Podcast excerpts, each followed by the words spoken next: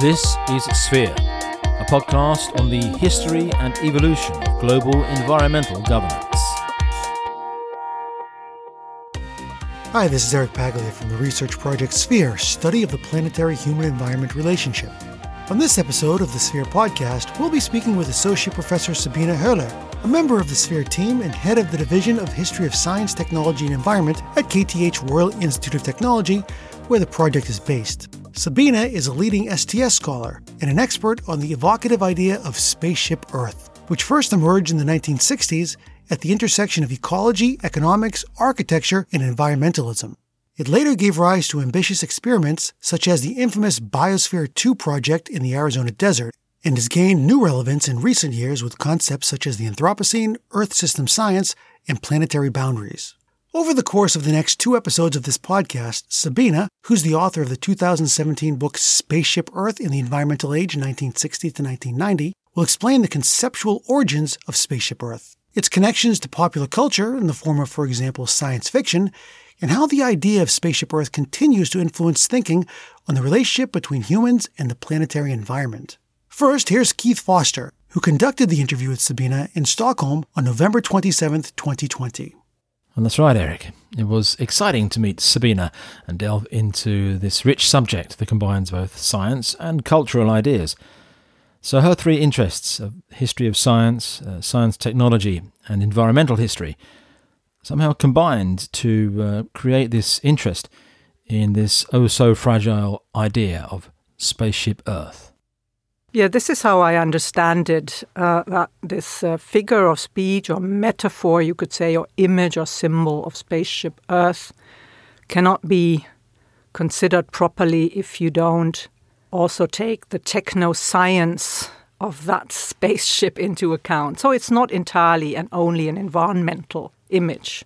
This is how I understood it when coming uh, to it from a history of science and technology perspective. Mm. So I wasn't an environmental historian from the start. I became one when I discovered that Spaceship Earth was a, a very prominent metaphor or image in the 1960s and 70s. So I became an environmental historian through my research mm. on uh, Spaceship Earth.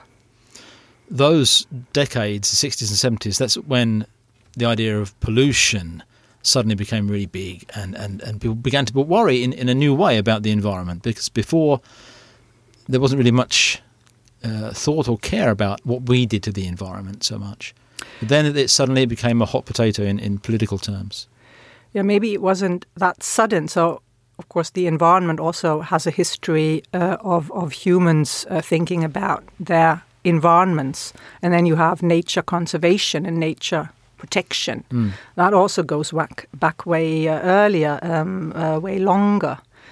But I would say that Spaceship Earth appeared at a time when the environment became an important issue for many people, much more broadly than, uh, let's say, an elite of nature conservationists.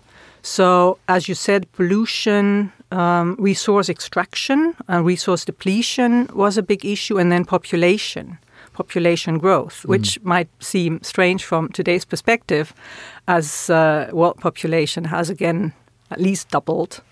Um, but it became a big issue in the 19 well 60s, but also a bit earlier, 50s. So post World War II times, I would say.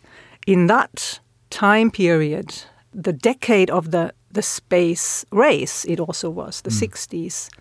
The spaceship became a, a, prominent figure in, in many ways. Well, for spaceflight itself. It became a reality. It became a reality, uh, and then for the environmental movement, but also for environmental science and ecology.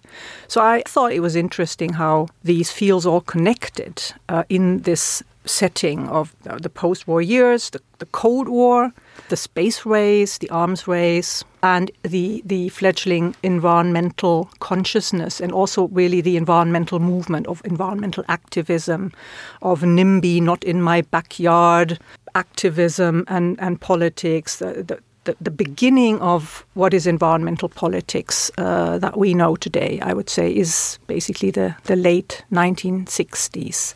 And from that time period stems Spaceship Earth. And I wonder how many people remember that today. I often ask when I meet people, are you familiar with that term? And then they wonder, hmm, no, I don't think so. So I think it, it survives nowadays in very few pockets, perhaps Earth system science, pockets climate science, but not so much in the public consciousness. And, uh, and that's interesting in itself. And I think it also has to do with the space age being the, the decades of the, the, the 60s and then also early 70s a bit. Can you and, see a return of that though? Because now it's not so much that old space race between the two superpowers anymore, but now private in, in entrepreneurs are getting into the idea of, of uh, getting into space. Elon Musk, uh, Richard Branson. Uh, so there's a new step being taken on on the idea with the idea of, of spaceships and leaving Earth. Indeed. And that's this is interesting. I think that after some decades, actually, of non-action or not much action in space, there's a return of an interest in moon and beyond Mars missions, resource extraction wise. That's one motive, but also I think again the question is coming up of um, habitability in space. So space colonization. And this is something that was a rather big topic also in the 60s and 70s and 80s that I researched. Uh, but then there was a decline of interest, a waning interest. And now we see that coming back as well. So the idea of the spaceship, as I understand it uh, from that time, was of course also to leave the Earth altogether. This was perhaps not what environmental activists or the, the counterculture of the time had in mind then. Mm. When they said spaceship Earth, they meant, oh, it's a very fragile planet that we we, we deal with. Mm. We need to be aware of it, right? It's the only place of life as we know it. And the conditions of life are so fragile and vulnerable that we need to be very cautious with how we pollute and what kind of waste we create, with what we consume, what we extract. So the spaceship was meant as a, a, a figure or metaphor to to point to that vulnerability and also to the community, the world community. It, it needed to take care of uh, mm. the planet. But the other side of, of, of, the spaceship is, of course, the, the, the techno scientific, the technocratic, even, a managerial view of what the planet is. Planet Earth as a spaceship also means that it's a, a technological system in a way mm. that one can manage and uh, steer and perhaps even optimize. So the the idea of, of our environment as a spaceship environment, as an interior that we in a way control ourselves, also comes, I would claim, from this this figure of spaceship Earth. And some of the the, the legacies we still live with and the, the first and foremost, I think, is uh, the life support system that we consider of our environment being a life support system. And that isn't self evident from my understanding as a science and technology studies scholar. Mm. I, I don't take that for granted. I would always question that. So why? How did we come to think of our environment being a life support system that supports life like a uh, like a technological scientific system does. Well, I would claim that it comes from that intersection of space sciences, space ecology, ecology, environmental sciences of that time. Mm. So to think of the planet in these terms then also gives you tools to operate such a system, right? And and and that's then the third thing, perhaps that, that the spaceship includes as an idea. It includes that we go elsewhere. So I would claim that Spaceship Earth also always included to leave planet Earth altogether and go to another planet.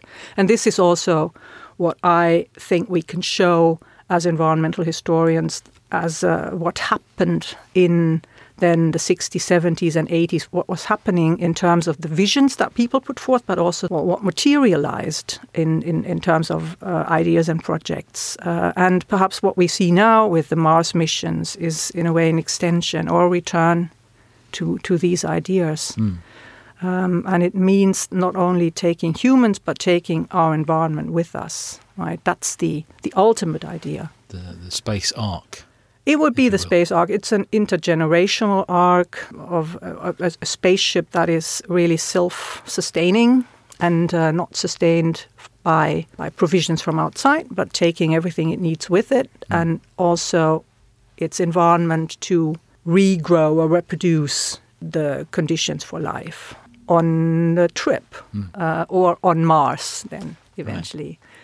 So I, I think from that perspective, Spaceship Earth is is is much more interesting than uh, uh, that metaphor for vulnerability or, or community that it was first meant to be. Th- There's a book or and a radio series called The Hitchhiker's Guide to the Galaxy. I don't know if you're familiar with it. I know the book. um, and there's one planet that is about to, to be destroyed. So they have three spaceships uh, to to get rid of the population onto a new planet somewhere. So they send all the uh, thinkers and leaders on the first spaceship. On the third spaceship, they've got all the doers and achievers. And in the second spaceship, they have uh, people like uh, documentary filmmakers and hairdressers and telephone uh, sanitizers. And they say to them, "We're going to send you off first. So whenever we get to that new planet, you can make sure there there's a documentary made about it already when we get there." And so all, all these people who are totally useless get sent off first. That's another interesting idea that we can come back to, of course, the question of, of who can go, right? Um, which um, is perhaps also something that doesn't come at first sight when you think of Spaceship Earth. Okay, here's this fragile planet which we discovered as we went out into space and looked back. Basically, that was the moment, right? The, the blue marble appeared, which is this iconic image of Earth in blue and white and brown and green uh, sig- well, signifying these conditions of life that are so unique. But one very crucial element of Spaceship Earth is, of course, that it's limited, that the resources are limited, that it needs to be self sufficient, it needs to be very efficient also. And uh, the question is how that can be composed in, in an optimal way. So, Spaceship Earth isn't inclusive necessarily. And this is something that I found very interesting. You mentioned the Ark. You can think of other ships and what the ship in cultural history has meant. And, uh, and it was always somehow self contained. It's a nutshell, right? Everything is there in a nutshell. This is also why we think that ships are somehow so cozy, right? We have everything everything surrounds us on, in this small space. But of course, the spaceship it, has its own selection mechanisms. The ark has its own as well. An ark is not inclusive either. We know that when we look at Genesis, right? So, uh, I mean, you have two of each kind, but then not every kind got on board, and sometimes there's uh, worthy and the unworthy. So, all the, already there you see selection mechanisms, but it, it's, it's still a, a sort of encompassing idea of who gets to go on board. If you have a spaceship, it's a very functional life support system, as I said, and so only those could go that fulfilled some important function. That I guess is part of what the story you were just telling, like when who gets to go in on which ship and when. Hmm. And, and this kind of functionality uh, of composition, of optimal composition of, of that life support system, I uh, have argued is also uh, important uh, in, in the Spaceship Earth figure when you think of population and that whole issue of population growth uh, in the 60s and 70s, when human ecologists also started to calculate okay, how many? How many can go? How many people can the world support? And then what is the optimum number of people our Earth can support? And if you have that, okay, so who? Who is worthy enough to stay on board and who needs to go? And, and so there were all kinds of reckonings and calculations uh, being made about worthy nations and f- fit nations that were fit enough to stay and those that were somehow irresponsibly were producing and eating up all the food reserves and so on and couldn't care for themselves, couldn't economize properly. And there were these discussions ongoing about giving them food aid or not, and rather let, letting them starve. And, and here the, the ship imagery is really important. Um, it, it was the, the basis of this entire reasoning, right? Okay, we're on a spaceship, it's fragile, resources are limited, um, who gets to share them? and in that sense, so all of that. This is why I found the spaceship so interesting because it, it leaves us room to think through these mechanisms and how they connect and uh, how, what they include and what they exclude. So, what who is dead weight on? So there's an ethical and a moral aspect absolutely. to, to the absolutely. discussion. And uh, when with uh, with uh, this overpopulation discussions by ecologists, by population ecologists uh, in the 60s and 70s, you can see it very clearly um, that life is then classified as worthy or unworthy or surplus or uh, well functional and and useful. And, um, and and this is very disturbing, I think, and and uh, uh, that's that's an aspect of spaceship Earth we, we also need to consider, I think, um, and uh, that's in a in a way very far from the counterculture idea of okay, here we are doing subsistence economy and trying to live a, a non-consumerist life, and these these these communities also used spaceship Earth and were perhaps very far from ideas about population. Uh, well, worthiness or surplus of life or obsolescence uh, and wh- who to discard and so on. But these discussions were there as well in the same time period. It's, it's whether you have an authoritarian decision making process or, or, or you Yeah, can't well- really be democratic about something like that. That's a bit of a paradox, I think, with Spaceship Earth that it somehow oh, it begs the question who is the captain? Yes. There is no captain in a system that is self contained and also self sustained. In a cybernetic system, that system controls itself, right, hmm. in, in these feedback loops. There, there, there is no one single authority that would control it all. But at the same time, of course, the spaceship is embedded in, in, in the Cold War power conflict. It's about hegemony and, and sovereignty of, of nation states that are at the same time trying to come together in a, in a, in a like a world union of the United Nations. So it is also a, a, a question, of course, uh, of, uh, of uh, who gets to say, who, who has a say in, in who gets to live or who gets to die, and uh, you can see that in the in this in these. Uh, population ecology debates um, about the, uh, for instance, the U.S. as being the superpower that gets to decide who gets aid, developmental aid, food aid, and so on. So even though the spaceship is a cybernetic system, that doesn't really, strictly speaking, need a captain even. Um, where everyone is a passenger on, on board of, spa- of, of that spaceship, uh, you can also see the political conflicts and the fault Sure. lines uh, in the in the international politics of the time. Some passengers think they have more rights than other passengers. Yeah, well, perhaps that's the the hierarchy that we also need to be aware of uh, on every ship, right? There's basically no ship without a, a hierarchy on board, right? And, and and we're very used to that when we think of whatever 19th century vessels, that exploration that go and uh, and it's very clear hierarchy on board, uh, and it wouldn't work without it, I guess. Um, but on the other hand, the spaceship, when it was conceived in the 60s by politicians in the in this Cold War setting, and said, well, we need to look out for our planet. Uh, nuclear disaster is imminent, so we, we need to build world community. Those were thinking of humans as being passengers all, to, all together on that ship. The good ship Earth is also, in that sense, very inclusive. So uh, the, the question of who uh, has a right to more resources than other is then then uh, a question that, that was being negotiated in among the crew in a way. And uh, and uh, one very striking image of the time also that is also a ship is then the lifeboat uh, and these lifeboat ethics. You said the ethical questions, and yeah, they were also discussed in in these terms uh, of lifeboat ethics. That is, of course, another selection mechanism. If you think of the Earth as a as a lifeboat, then the question of how you allocate resources among the few that are passengers in a lifeboat, that's really um, a question of perhaps who has the best chances to survive. Or would you go and draw lots? You could do that, but in a way, you always discard surplus weight or cargo, Sure. right? Uh, that is not somehow There's useful. always new new movies come up every time you go on to a new point. Now I'm thinking of the Titanic and, and who got on the lifeboats there and who didn't.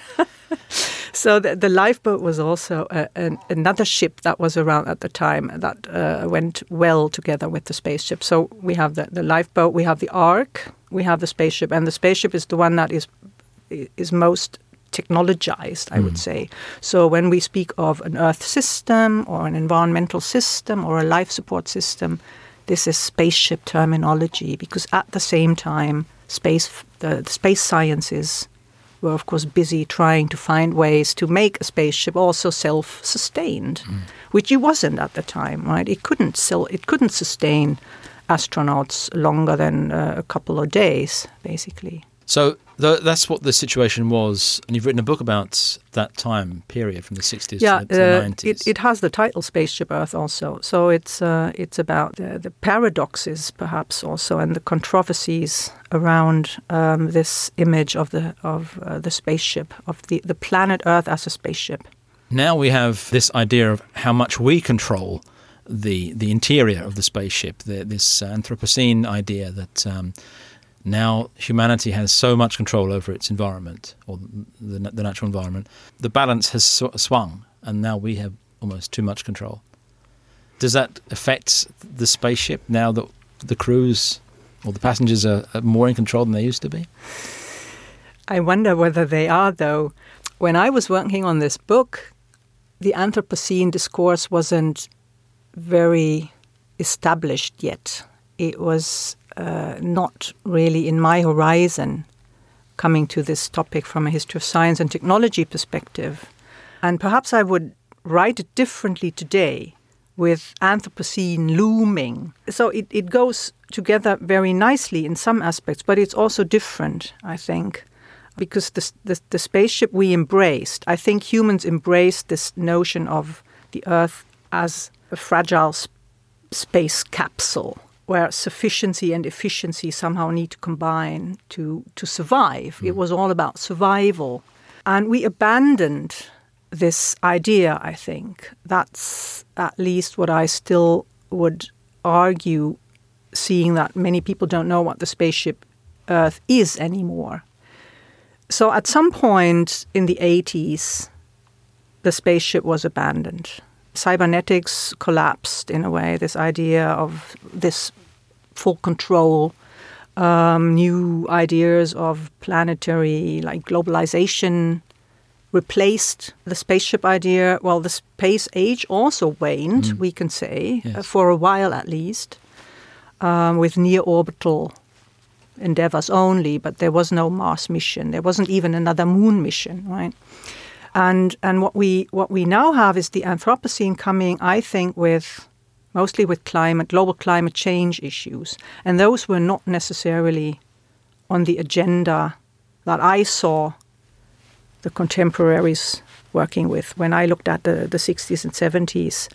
Um, they really were interested in pesticides, smog, pollution, perhaps ocean dumping, population growth, uh, fossil fuel extraction. But like these very global abstract notions like a changing climate that you cannot even really see or feel in your backyard, right? That wasn't there at the time. It was on the horizon. And I think the Anthropocene is today very much about the sort of the the return of the consequences of these these very slow and long term processes of pollution and uh, carbon emissions. So we see these consequences now, but they weren't as immediate as many of the issues uh, in the 60s, uh, in the 50s, 60s, 70s, when the environmental movement formed. They were point. They could point to their toxic rivers, right? But the Anthropocene is about things that we hadn't even envisioned that they would haunt us. I think. I doubt that the spaceship fits the new problem setting. Right? We wouldn't return to spaceship Earth. I think in this in the situation we're now in, we're, we're, we're, trying to find new mechanisms or ideas or images that describe best Yes. um, the situation we're in nowadays. I wonder whe- whether the, the the return to um, a spaceship thinking, and this like alleged control humans have fits uh, the current setting. I think not, because it shows that, I mean, as you said, humans are in, in, in some way responsible for the unintended consequences that we now see, mm. like sea level rise or, well, global warming, uh, toxic, well, whatever, radia- nuclear, like radiation uh, toxicity. But um, if they were in control, it wouldn't be the problem that it is. I think that they're, they're out of control. Right. I mean, it's both control and lack of, or we could have maybe proper control, but other other uh, motivations get in the way. It's about power. You could say that humans are really a powerful now by now geological force. This mm. is how we discuss the Anthropocene, but they're also powerless um, because we don't have leverage in the way that the engineers of spaceship Earth thought they had. Right, those that were thinking, okay, we can consider of our biosphere as a as an environmental life support system. And so we know what the cycles are of minerals and carbon, uh, the water cycles, fossil fuel combustion, and so on. And if if we can steer that properly and turn the screws, then we can perhaps create an improved system. I don't see that discussion right now. It's uh, much. Do you think that's a failure then, in some respects? Because at some point humanity could have gone in that direction uh, and and created a spaceship within it with a, a, mm. a functioning system See what you that mean. was beneficial for, for all of uh, humankind. But instead, it didn't happen. And now I we're seeing the, we're seeing point. consequences of that. I um, yeah maybe I'm too too pessimistic to um, think that this could have happened that the spaceship idea, including all the species and the human species in uh, perfect harmony forever, intergenerationally, would have worked. Mm. and maybe I've seen too much ecocidal science fiction during my work on this. That is very pessimistic, right? It's always about ecological oh, yes. decline and uh, and humans uh, basically living, uh, being left with a post-apocalyptic situation that they need to somehow cl- clear up or clean up. Mm. Um, so there are more dystopic narratives out there than very uh, utopian, mm. um, optimistic narratives. So I'm perhaps uh, also less inclined to uh, to even envision a situation where the spaceship community could have worked in a long run. But uh, of course, there were ideas. I mean, I mentioned the UN, the United Nations, those were, of course, meant to relieve the, the post war, post World War II, the devastation of, of that that decade mm. um, and to to restart on an international, like a, a, truly international level, and to go back to earlier attempts of uh, the Völkerbund, um, the League of Nations, and, and to bring that back, this kind of international negotiation and uh, decision making. But that kind of supranational negotiation has, I think, still remained somewhat weak it's not as strong as it, it could be if you think of the power of the nation states. Right. right? They're still, I mean, up and running and very strong. And we see it now in COVID times also, how strong nation states can be uh, and, and basically overrule, override all kind of supranational mm. decision making, even the European Unions. And uh, so I, yeah, I wonder. I um, does that mean that this idea of global environmental governance has uh, a few flaws? That, that that it's not it's not going to work unless we can get beyond that nation state uh, existence. That depends on what global environmental governance should mean. If you mean by it that there is an an authority like the United Nations or like the European Union with the power to make global decisions, um, then perhaps that has failed. But um, I wonder whether there is an authority like that. I don't think there is any authority. Nation states haven't given that authority to anyone.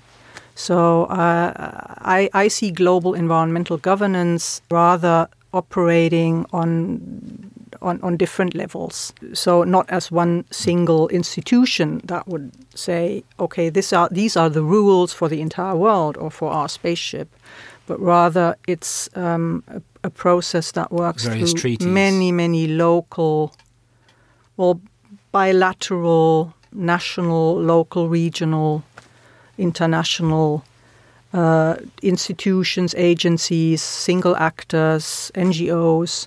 So in, it, it's much more messy than that, that, that one institution that is the captain of, of of, of, spaceship Earth that would say, okay, this is this is the way to go, mm. right? Uh, so we don't have that institution. I, I, don't think we will ever have it. So global environmental governance, it's much more multi-level. Like you, you have actors uh, and and uh, relations on on many different levels, and they all work together to create something that is global environment in the first place that then is managed in so many ways but of course there are some tools that you could say are like in operation more globally than others.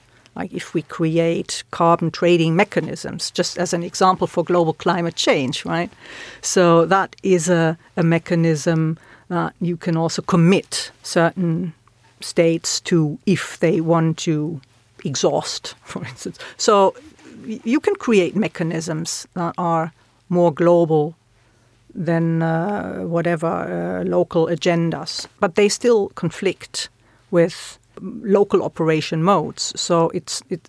I, I, I don't think that there's any one mechanism that commits all of the nation states of the world to uh, to a particular rule. So in that sense, there was never a spaceship that we all inhabited together, right? And we don't have that. We we still don't have it. No it was a bit of a, a vision, uh, like a um, uh, perhaps optimistic vision, but it it was also, I think, a, a, very dystopic vision to be confined in a spaceship in that way as it was imagined uh, in in the '60s, and. Um, yeah, I mean, perhaps we can be be glad that we're not uh, confined in a system like that, mm. because there's also, in a way, more flexibility to think of oneself as as being uh, an inhabitant of of Earth and uh, not being part of a very well, let's say, elite scientific technological system that was put up and put in place. Mm. We need to guard that also. yeah, we need to be on our guard. uh, because m- many of these, uh, that sort of um, idea, they, they, often don't end up well. I mean, we had this uh, Biosphere mm. 2 mm. that was created. Yeah, uh, I, I, uh, I, I, have that in the book as well as an example. That's one of the sort of the materializations of the idea of the spaceship. We should just remind uh, people listening maybe that mm-hmm. don't know about that that it was a, a small group of scientists who were uh, encapsulated in this giant model version of the world with, with oceans and, and different uh, uh, environments from, from different parts of the world. And they were kept in there for a couple of years. It, right, it, it, that was in the 80s, and uh, they uh, a group of scientists of eight stayed in that facility for th- two years, uh, locked in. Right, and uh, it was an experiment. It, was also a human experiment, like because the, the experimental question was if and how these humans would be able to survive in a in a closed environment that was built like a future Mars habitat. Mm. So the idea was explicitly to take a biosphere like that and move it to Mars and and, and start a, a Mars colony.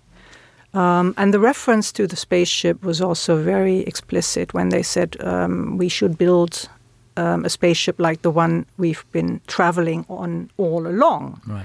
So here comes the idea into practice. The, the idea is put into practice that a spaceship is always on on a trip. It's not bound to a, a, particular place. You can take it elsewhere. So spaceship Earth you can rebuild in miniature form once you have understood how the system works, how the environmental system works. So you rebuild it in miniature form and then take it elsewhere. And uh, this elsewhere then for the time being was in Arizona. So the experiment was in uh, in uh, near Tucson in a desert. Uh, and it was a, a, a, sort of a glass house structure uh, on uh, some three acres, um, which contained, as you said, the ocean, a miniature ocean, a miniature a coral desert, reef, a coral reef, a marshland, a jungle. So all the Earth's climate zones were represented in this small facility, and some of it had to be recreated in, in, in some sort of artificial form, and some elements were were, were taken out of nature and placed there. Mm. And uh, you can imagine how difficult it, it was to make these all these functional elements work together. Also, as as I said, the the idea of of a spaceship life support system is that each element that goes in has a particular function. Otherwise, it will go out.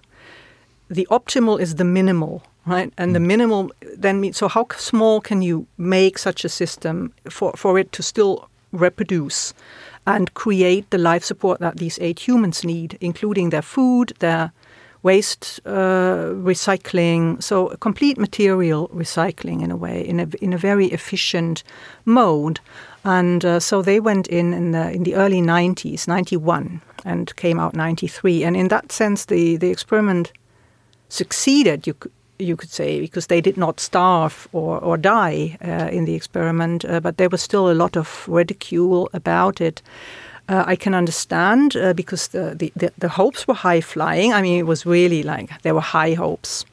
Um, and it didn't work as planned, perhaps, um, but it was still, from my perspective, as a historian of science and technology and also an environmental historian, it's, it's of course a, a super interesting experiment um, that, that, was cr- uh, created, and, and the facility itself is extremely interesting. I, I visited; it's uh, it's still there. It's still there. It's still there. Uh, you can visit. It's now run by uh, University of Arizona or Arizona State. I don't remember.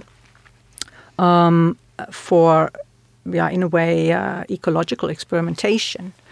Um, and it's interesting in itself, I think. Uh, but the broader vision was, of course, then to, in some way, take this entire plant and put it on Mars. Mm. Um, and that didn't work out as we know, but it might in some years or decades. We know that there's already plans underway to um, go to Mars and also take a biosphere to Mars in like smaller incremental steps and build up something that would perhaps resemble the Biosphere 2. So. Biosphere 1 is the Earth, yes. then Biosphere 2 is the sort of the miniaturized form that was then built in the 80s and tested in the 90s.